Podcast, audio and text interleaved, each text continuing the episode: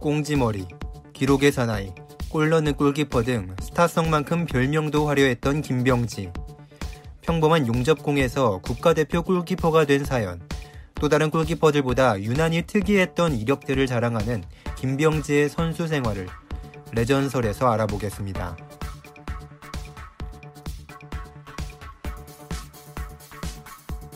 1970년 경상남도 밀양시에서 태어난 김병진은 밀양중학교 시절 축구를 시작했습니다.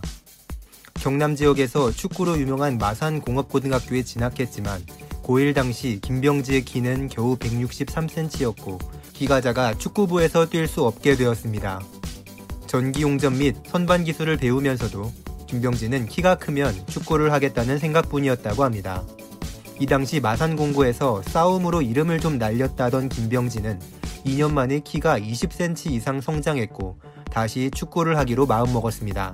하지만 가난한 집안 사정에 축구부에 가입할 돈도 부족했던 김병진은 축구를 하기 위해 부산의 소년의 집에 국비를 지원받는 조건으로 입학합니다. 이 알로이시오 중고등학교는 원래 마리아 수녀회라는 재단에서 보육원 출신의 아이들의 학습과 기술 습득을 도와 사회 진출을 도와주는 역할을 하던 학교였는데 김병진은 보육원 출신은 아니지만 축구부에서 뛰기 위해 이 학교에 진학했습니다. 고등학교 3학년 동안 그렇게 축구를 했지만 특별한 경력이 없던 김병지를 대학팀이 불러줄 리 없었기 때문에 김병진은 배운 기술을 살려 졸업 후 LG 산전에 취업해 용접공이 됩니다. 용접공 일을 하면서도 회사 내 실업축구팀에서 활약한 김병진은 직장 생활을 하면서도 개인 운동을 철저히 했는데 프로 선수가 되겠다는 그를 직장 동료들은 아무도 이해하지 못했습니다.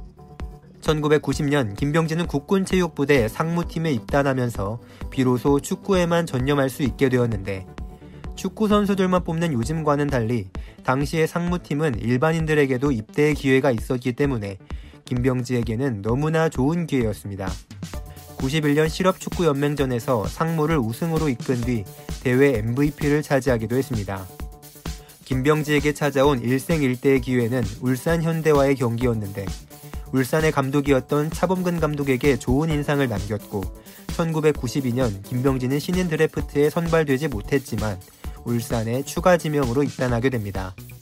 당시 울산의 주전 골키퍼는 한국 축구의 레전드이자 울산맨 최인영이었는데 최인영은 당시 코칭 스태프와의 마찰로 주장까지 반납하는 상황에 이르자 울산은 장기적으로 신인 골키퍼 김병지를 키우기로 마음먹었고 최인영도 후배 김병지에게 많은 가르침을 전해줘서 김병지는 입단 2년 차인 1993년부터 출장 기회를 많이 차지하기 시작했습니다. 93년에는 리그에서도 경기가 무승부로 끝나면 승부차기에 들어갔고 승부차기에서 승리한 팀은 2점, 패배한 팀은 1점만 가져가는 제도가 운영되었는데 승부차기에 강점을 보였던 김병진은 이 제도의 수혜자였고 덕분에 당시 K리그의 모든 팀들이 외국인 골키퍼를 기용할 때 울산만이 토종 골키퍼 김병지의 기용을 유지했습니다.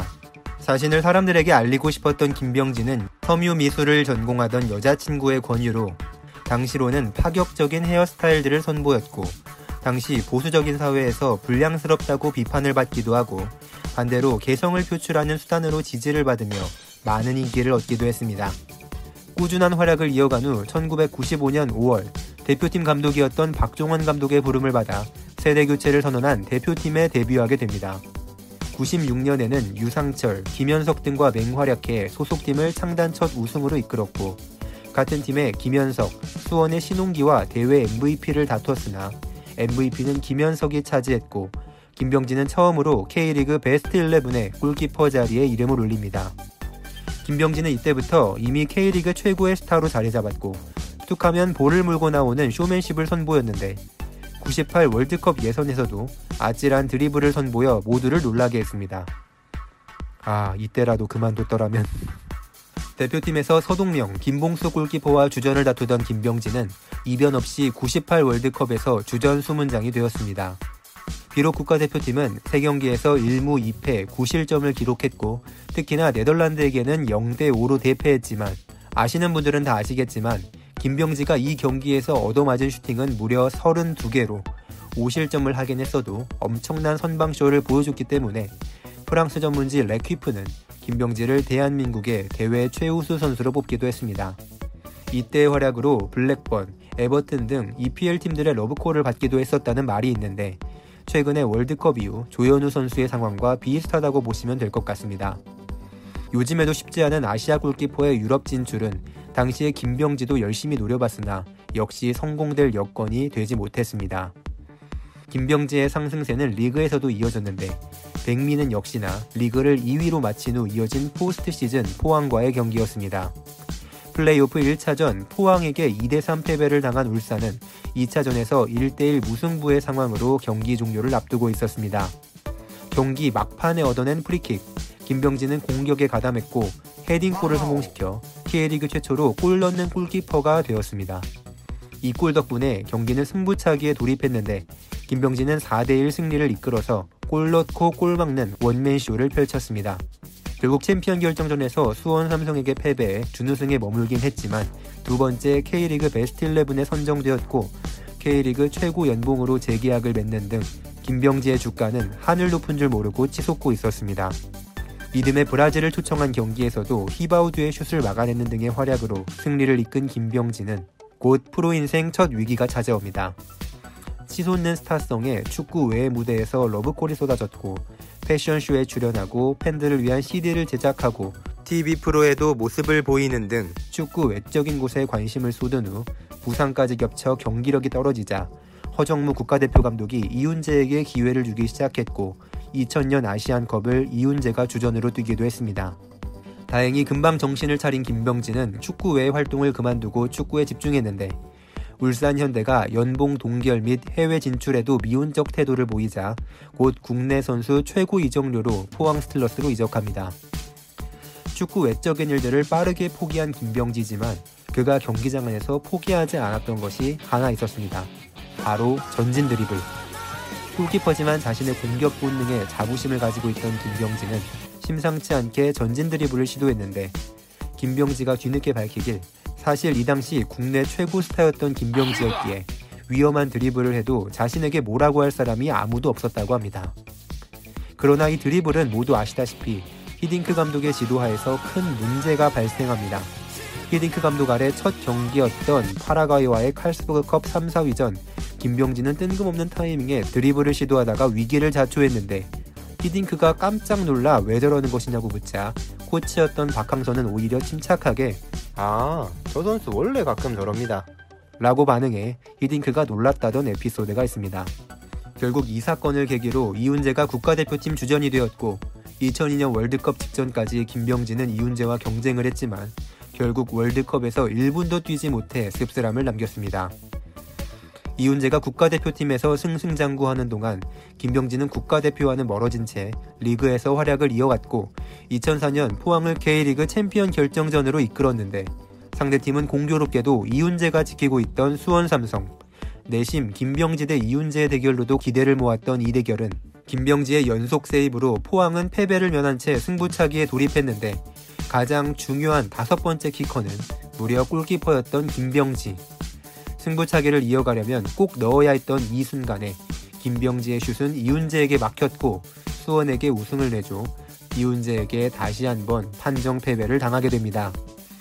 그래도 계속 좋은 활약을 이어가던 김병진은 2005년 5월 18일 전북을 상대로 통산 118번째 무실점을 기록하며 신의 손을 제치고 최다 경기 무실점 선수가 되었습니다.